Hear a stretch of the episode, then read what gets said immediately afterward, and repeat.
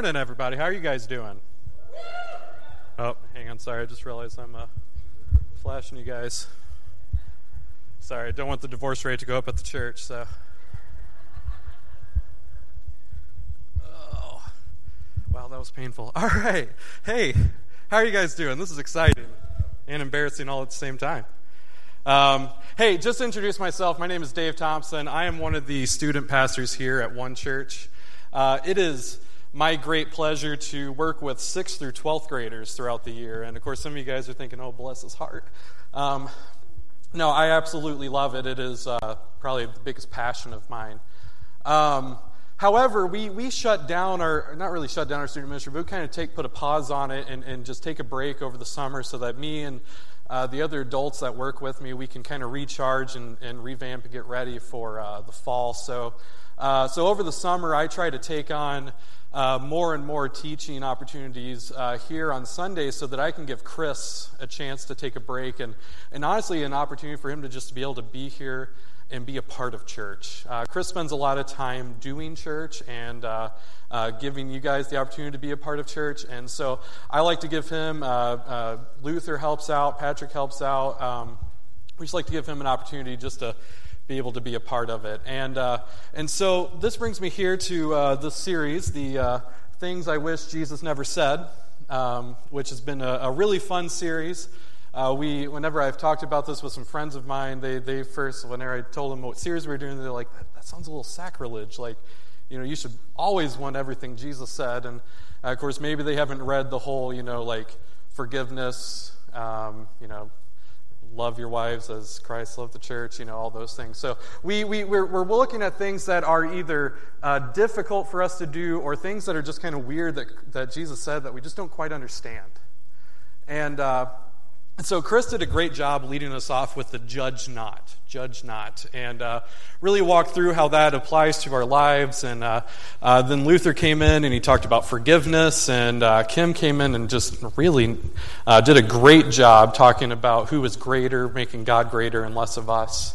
Uh, Chris came back last week and talked about, um, you know, dismembering your body gouging out your eyes, that kind of thing. Um, no, he talked about how it's better to lose a part of your body than to lose your whole body, and to cut off that that is bad. Um, if if you haven't had an opportunity, we actually uh, we record all these and we throw them online. You can go back and watch these if you uh, if you want to catch up. And uh, we're in part five, and and what I love about Jesus is every time you think he's going to say something. Um, he throws in just this, this curveball and, and, and just completely knocks you off your horse. Like, we, we expect one thing, he gives us something completely different. And uh, a great example of that is uh, a group of religious leaders uh, uh talk to Jesus and, and, they're saying, hey, what, what is the most important uh, law out there? What's the most important commandment? And of course, Jesus says exactly what we expect him to say. Uh, if you're here and you're new with us and uh, you haven't been to church in a while, this is kind of maybe what you would expect somebody from church to say. Uh, this is exactly what the, these men wanted him to say. Uh, and, and Jesus says, to love your God with all your heart, all your soul, and all your being. Now, these men hear this and they, you know, they probably perk up because they're like, yes, because they, they were professional.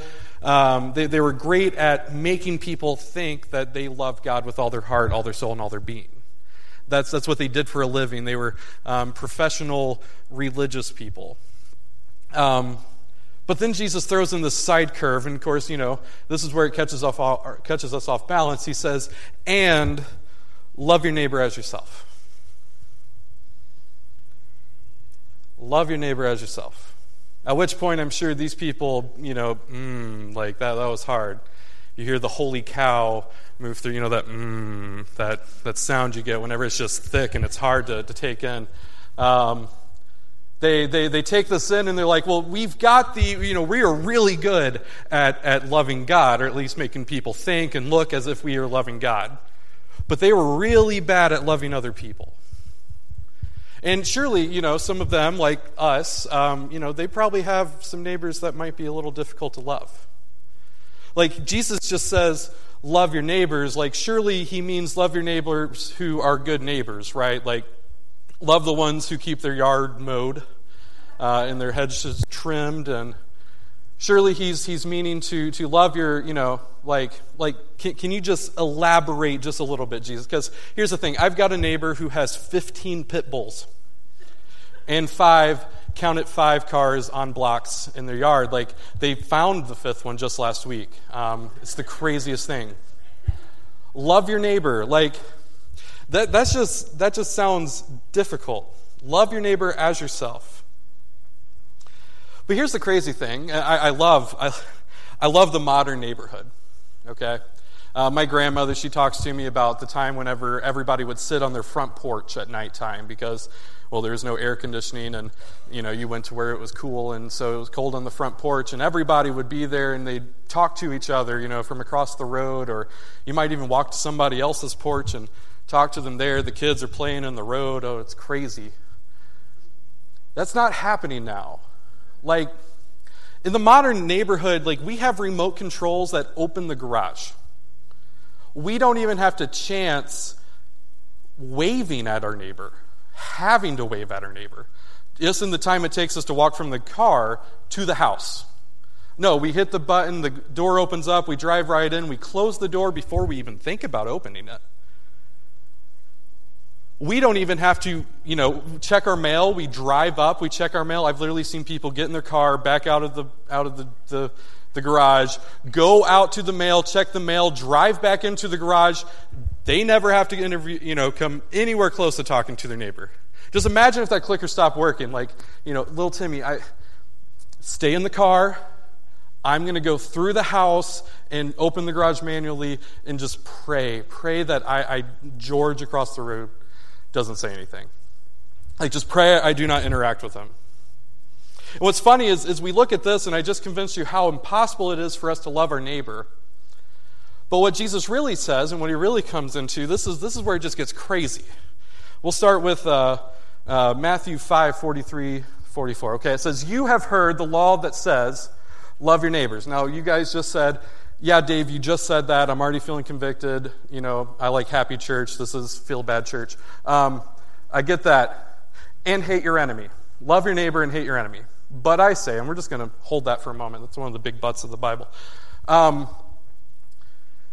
see, if you're here and, and, and this is your first time back in church for a while, you've bounced out for a while, maybe you considered becoming a Christian and then you met some of us and you're just like, no. Um, or you know, you, you, you had a, a bad experience. You, either way, you've either bounced out of church, you're, you're kind of coming back, a friend brought you kicking and screaming, promised you lunch, maybe told you there'd be cute girls here. I don't know. However, point is, is you're here and you're not necessarily considering yourself part of this. And, and, and maybe it's because of this. Maybe because you've lived with the understanding that you have heard the law that says, love your neighbor and hate your enemy. Maybe you've experienced this from Christians Love your neighbor and hate your enemy. See, the neighbor really best translates in this point to friend. Love your friend and hate your enemy. See, we as Christians, we are really good at loving those who, who look like us, believe like us, act like us, talk like us. But when it comes to people who look different, when it comes to people who act differently, when it comes to people who believe differently, we don't want to have anything to do with them. We live from the mindset of love your neighbor and hate your enemies. And, and I just want to tell you if, if you're here today and that is what your opinion of Christianity is, and maybe someone actually treated you in this manner, I just want to apologize to you. Because that's never what it says. Why? Because there's a but I say statement here. Let's just go and continue reading. It says, You have heard the law that says, Love your neighbor and hate your enemies. But I say, Love your enemies. Love your enemies. Now, some of you just thought you've convinced me that I can't even love my neighbor. How? How am I going to love your, your enemy? And I just want to let you know you, this is not something that I am perfect at. I fail at this miserably. Like, my idea of loving my neighbor is not flipping off the guy who cut me off in traffic. Selfie, post it on Instagram, dude cut me off, still going to pray for him. Hashtag love my neighbor or love my enemy. It took too long for me to get my food, but I'm still going to give just a little tiny tip. Hashtag love my enemy. My dog pooped on the carpet, and I didn't immediately take him to the pound. Like, I thought about it for at least five minutes. Hashtag loving my enemies. So, how do we love our enemies? Well, well, I, I want to look at this character in the Bible, and uh, it's, it's, this guy has the greatest name in the world. Okay, it's the best name, uh, just period. He's a very well known character. His name is David. Um, it's hashtag still loving my church. Really, don't get my jokes. Um, no, he uh, great character, very well known. If I was to say David and Saul, I heard Saul actually was cool, but Goliath, okay. Uh, that would probably be the best known. Like we, we know this story. We you know we might have seen uh, Veggie Tales, you know, where David and the giant pickle, um, or uh, or or you know we, we heard it in, in, in Sunday school. And I just want to let you know, like this, the real version of that story and the Sunday school version are very different. Like we learn about the slingshot, and you know it just hits and knocks you know Goliath out, and no, like the story doesn't stop there. Like David t- straight up picks up a sword and cuts Goliath's head off. Like it's it's crazy. Um, I, like I read it, I'm like, did he just straight up kill somebody? Like that that that just happened in the Bible. And uh, if you like gruesome things, I recommend reading it. Otherwise, I, that's not me. I'm a pastor. I like good things and wholesome things. No, David was a shepherd. He. Uh, um, he, he grew up uh, uh, tending to, to flocks. He, he spent a lot of time keeping his flocks from being killed by lions um, tigers and bears, oh my. Um, no, he, he, he spent a lot of time doing that. Obviously, eventually kills Goliath. He, he gets a lot of popularity. One day he becomes king, even. King of Israel. Now, the big thing with, with David is, is, is something that is said about him multiple times throughout the Bible is that David was a man after God's own heart. Now, I read that and I think, well, you know, that's cool. Like, surely, you know, he's a man after God's own heart. That means he never does anything wrong, right? No, false. Um, he does so much wrong. Like, I guarantee you that there's nobody in this room who's done some of the things that David did. Has anybody killed your friend to marry their wife? Raise your hand. All right, all right, thank you. Uh, no, the fact is, is David was jacked up, just like you and me. We can be jacked up. But he was a man after God's own heart. Why? Why is he considered a man after God's own heart? See, see David was such a great character, but here's something problem with, with David. David had an enemy. Someone mentioned it earlier. They said Saul. You see, before David was king, there was a guy named Saul who basically the Israelites said, Hey, we want a king. And so God said, Go find someone who looks like a king. And they find Saul, who is, um, you know, he's a head taller than everybody. He is tall, dark, and handsome, much like myself. And um, so they, they take Saul and they make him into the king. And, wow, man, you guys have the joy deep down in your heart. like, it's just asking to come out, but you guys won't let it. Um, no, they, they, uh, they take Saul and, and, and they make him king. And uh, so you think about, you know, Saul, he was made king based on his appearance. He, he looked like a king. He, he walked like a king. And uh, problem was is he was not a very good king. See, he completely blew off everything that God told him that he needed to do and decided to do his own things and be for his own person and, and collect things just for himself. And so God said, I've had it with Saul. I want you to go find me another king, Samuel. Samuel, I need you to go find me someone new. This time, I'm going to have you find someone who I tell you who will be king. And so Samuel goes and he finds this house of, of Jesse, this, this guy who has seven sons. And in this time, uh, the, the oldest son would have been considered the most blessed, uh, the most likely candidate for the kingship. Um, but no, God says, I want the seventh son. I want David, the smallest one, the one who's out there as a shepherd. Why? Because David is a man after my own heart. That's what he tells Samuel. So a problem with David is he's anointed right then. He's you know they pour some some some oil on him and, and boom uh, he's he's anointed as king. But the problem is he can't be king until Saul is no longer king. And so David has to spend the next so many years waiting for Saul to no longer be king, really waiting for Saul to no longer be alive, so that David could then be king. So he kills Goliath, he gets popularity, he winds up working for Saul. He goes and he's essentially Saul's um, bodyguard. He, he, he walks around with Saul, he, he goes on, on voyages with Saul, he, he kills people in the name of Saul. He goes into combat, he kills a bunch of people, he gets more and more popularity, and, and, and all the while, um, David is still known as a man after God's own heart. they get back into town, and, and as they're coming in, people start cheering, right? Because they see their king and they see their favorite hero. And they see Saul, and they say, Man, Saul, he's killed his thousands. Of course, Saul, he's beaming. He's excited. He's like, Yes, they are giving me praise. They are worshiping my name. But then they say, in David, he's killed his ten thousands. Whew, that's ten times as much as Saul. See, I did that math. It's pretty good, right? Saul immediately takes a step back and says, Whoa! They said I killed my thousands, but they said David killed his ten thousands. That means they are putting David above me. I'm the king. I can't have that. There is no way that David can be for me if he is getting more praise than me. So from that moment forward, Saul decided to see David not as his friend, not to see David as his companion, not to see David as someone who's fighting alongside Saul. He sees David as his enemy. Now, I just want to hang out here for a moment because I want to, and you guys can write this down for.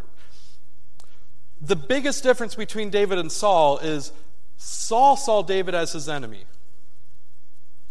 David never saw Saul as his enemy. Saul chose to label David as his enemy. David chose to not label Saul as his enemy. Something big with the, the human condition is we are so fast, we are so quick to label somebody who is different, label somebody who might be doing better, label somebody who, who, who we just can't seem to keep up with or, or, or we just don't understand, label them as an enemy. Maybe our first step that we can learn from David here, who's a man after God's own heart, and we're going to eventually discover why he's a man after God's own heart. But this is our first step that we can see that maybe if, if we want to love our enemies, if we really want to take that step, our first step is to choose to not see them as an enemy. We have a choice to play. We choose who our enemies are. Let's continue. So Saul labels David as an enemy because the people just love him more and, and they start to chase David all over the country. David has to, has to abandon his wife. He, he's out fleeing. He's in the country, going from place to place to place, just trying to avoid Saul, just trying to say, Saul, don't kill me. I promise I'm not your enemy, and you're not mine while he's out there, and I'm skipping many chapters, David gets a following of people, uh, soldiers who, who, who want to choose David's side, who want to be with David, who fought alongside with David, want to continue to fight with David. And they want to stand with David as, as David is, is, is going through this trial. And, and, and so he's got this, got this following, which really brings us to our reading today in 1 Samuel 24. 1 Samuel 24 uh, starts with After Saul returned from fighting the Philistines. He was told that David had gone into the wilderness of En Gedi, so Saul chose 3,000 elite troops from all Israel and went to search for David and his men near the rocks of the wild goats. At the place where the road passes some sheepfolds, Saul went into a cave to relieve himself. But as it happened, David and his men were hiding farther back in that very cave. Now's your opportunity, David's men whispered to him. Today the Lord is telling you, I will certainly put your enemy into your power to do with as you wish. So David crept forward and cut off a piece of the hem of Saul's robe. And we'll just pause there for a moment. Now, at this point in the story, I'm sure we've all been in that situation where we're totally hiding out in a cave and, and uh, our, our, arch nemesis walks in and starts. That was a bad joke again. Um, no, we haven't been in this exact situation, but we have been in situations similar to it. We're the person who we stay around at work and we overhear a conversation about that person who got the promotion, who now you perceive as your enemy because they got it instead of you. We overhear what they had to say and we've learned their deep, dark secret. They're in our hands. We have the ability to, to destroy their life. Or maybe we, we accidentally gain access, accidentally gain access to, to their Facebook and, and we read some of their messages and we, we discover this about them. We discover that, that he doesn't know that she did this and and it's our opportunity to, to, to destroy them, if, if we will. We, we, we can do with them as we choose.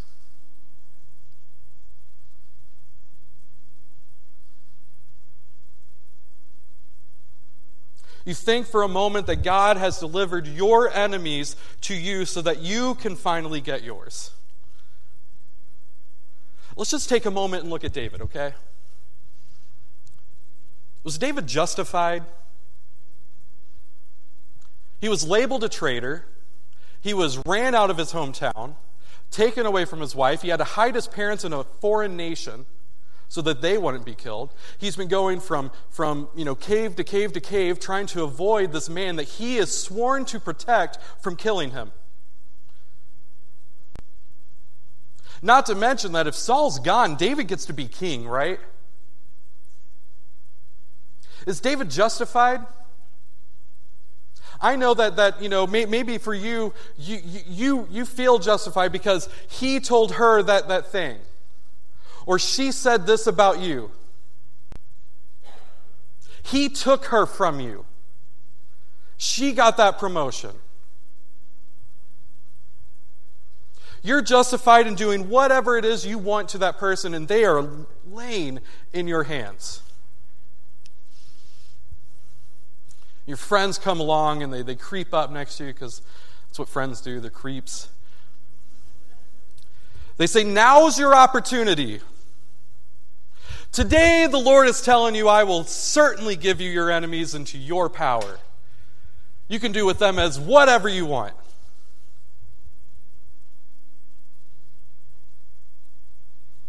They might be telling you that they don't see it coming. He would never expect it. She deserves it. It's time for you to get yours. So David, he creeps up and, and he's, he cuts off the hem of, of Saul's jacket. But let's continue reading. Let's see what actually happens. Verse 5, it says, But then David's conscience began bothering him because he had cut Saul's robe. He said to his men, The Lord forbid that. And I just want you to notice something. Pay attention to the words that, that Daniel uses to describe Saul. The Lord forbid that I should do this to my Lord the king. I shouldn't attack, and, and just say this with me the Lord's anointed ones. Can you say that? The Lord's anointed one. For the Lord himself has chosen him. So David restrains his men uh, so that they did not uh, let them kill Saul. And, and, can I just take a moment? Like, have you ever had that friend who is just so fired up because you've said the story over and over and over again, and they're just so mad that you got to keep them from firing the shot for you? Saul restrains his men, and, and after Saul had, had left the cave and, and gone on his way, David came out and shouted after him, My Lord the king, there it is again. And when Saul looked around, David bowed low and, and, and before him, and, and then he shouted to Saul, Why do you listen to the people who say, I am trying to harm you? This very day you can see that your own eyes it isn't true, for the Lord placed you at my mercy back there. In that cave, some of my men told me to kill you, but I spared you, for I said, I will never harm the king. He is, say it one more time, the Lord's anointed one. See, you think that maybe your enemy has been handed to you so that then you can finally get yours. Or maybe you haven't hit that situation, you're about to hit that situation. I would dare to say that, that as you learn this, God very well may put you in this very situation soon. You hit that situation and you think, this is my opportunity, this is my time to shine, this is my chance to take control. They've done this to me, they've done that to me. I can get mine, I can do whatever it is that I want just as, as David, and, I love this because David's friends, they were so right and they were so wrong. David's friends said, Look, He's been delivered to you so that you can do whatever you will. The fact is, is yes, God very may well put your enemy right in your place. Might put them right in a situation where you can do whatever it is you want to them. But David recognized something that many of us don't, or many of us fail to. David recognized the fact that Saul was the Lord's anointed.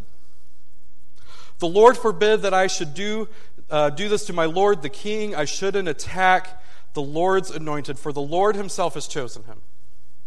For the Lord has chosen him. In other words, Saul is loved by God. Your enemy is loved by God. Every man, woman, and child who has ever lived or lives currently is loved by God.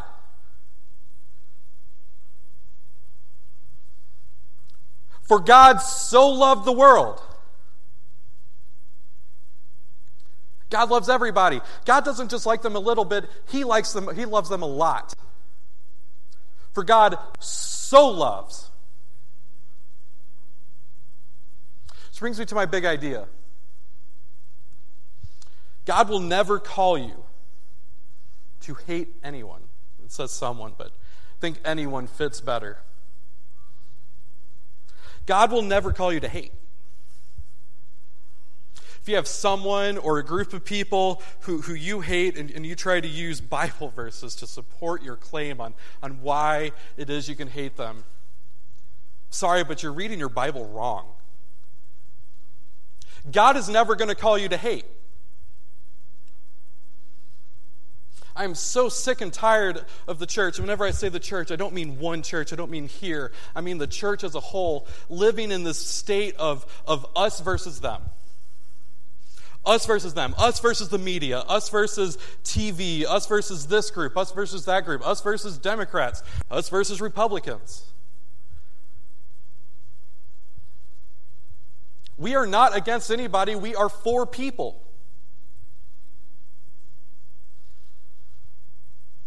We have lived in this state for so long that it's no wonder we find it so difficult to reach people. You know, the past couple weeks, it's we've seen a lot happen. A, lot of uh, uh, uh, just major situations. We first got the the shooting in South Carolina, followed by marriage equality passing through the uh, the Supreme Court, and then you've got the shooting in Chattanooga and just a lot of, of things that, that really almost makes us take a step back and just say, what's happening? Really, we should have taken a step back because I'm not going to lie, guys.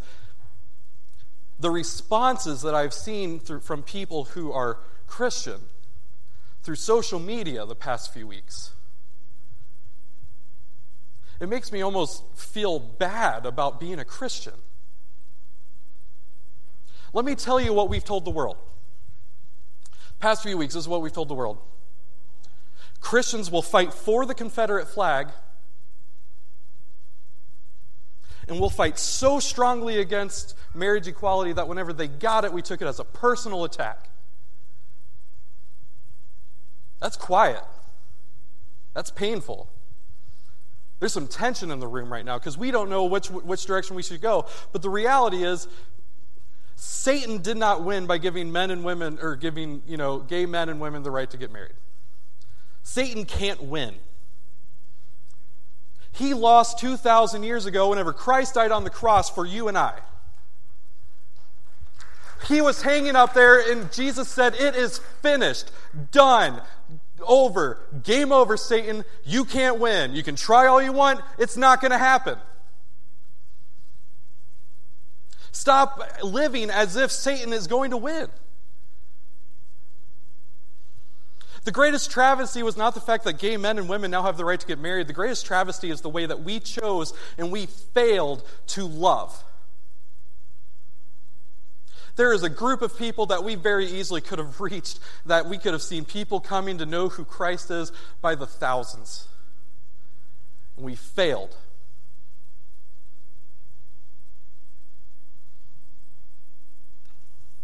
We can't afford for another generation of this church, the church as a whole, we cannot afford for another generation to see the church as, as, as what we are against more so than how we love.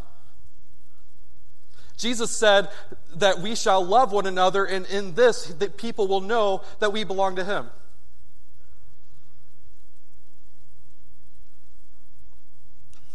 The church is supposed to be a symbol of hope, symbol of love to a lost group of people.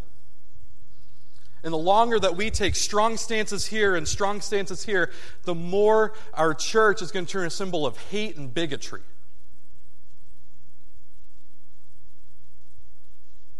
We have the opportunity to change the world. But it starts with God changing us. So let me ask you who do you owe an apology to? Who do you need to go and be reconciled with? Who do you need to no longer see them as your enemy because why? They are God's anointed. Let's pray. God, thank you Your, your word tells us that, that while we were still your enemy, that we were reconciled to you through the death of Christ on the cross. That the reason David was, was a man after your own heart was because we separated ourselves. We made ourselves your enemy, and you chose to love us instead, just as David loved Saul.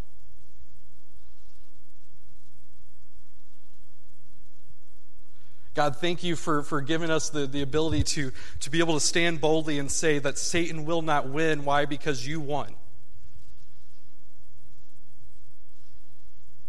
That we can live without fear of, of, of losing the, this world when the fact is, is God, that we need to be working adamantly at reaching the world, not policing it.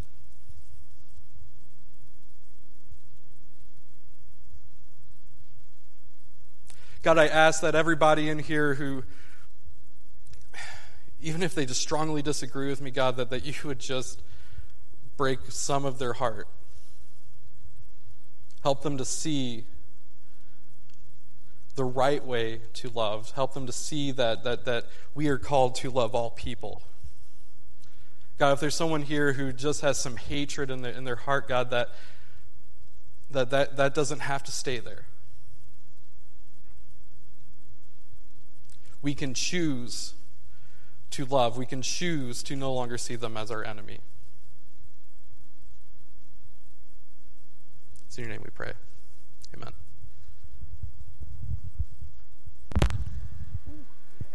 Hey, how's everybody doing? Good? All right. Who's going to tiebreaker tonight? Hey, if you have not signed up to go to Tiebreaker, if you've not signed up to for your family, take your family. There's a table out there in the hallway. We would love for you to come tonight. 6:15. We're going to have dinner. We're going to swim. We're going to do water slides, lazy river, all that good stuff. It's going to be a great night of food, family, and fellowship. We hope you guys will will will come and be that with us tonight. Also, I know you've seen uh, the last couple of weeks that we were going to have a night of worship on the 31st. Well, that has uh, kind of fallen through because we cannot get in the school the 31st or the 1st when we were going to uh, we were going to reschedule it. So we're going to have to push that back to September. So everybody, give me an all. All right, that was good. I like that. Also, you know, one of the things that we love to hear is, is we love to hear how God's moving in your life. So uh, the staff, we're going to be out at the next tent um, we're also going to be pushing for ownership, which is coming October 2nd. If you're not an owner at one church, please stop by the next tent on your way out and, uh, and speak with one of us on staff. That way we can get you in the right direction. Uh, with all that being said, you guys, you have a great day. Go eat some lunch and go be the church. We hope to see you tonight.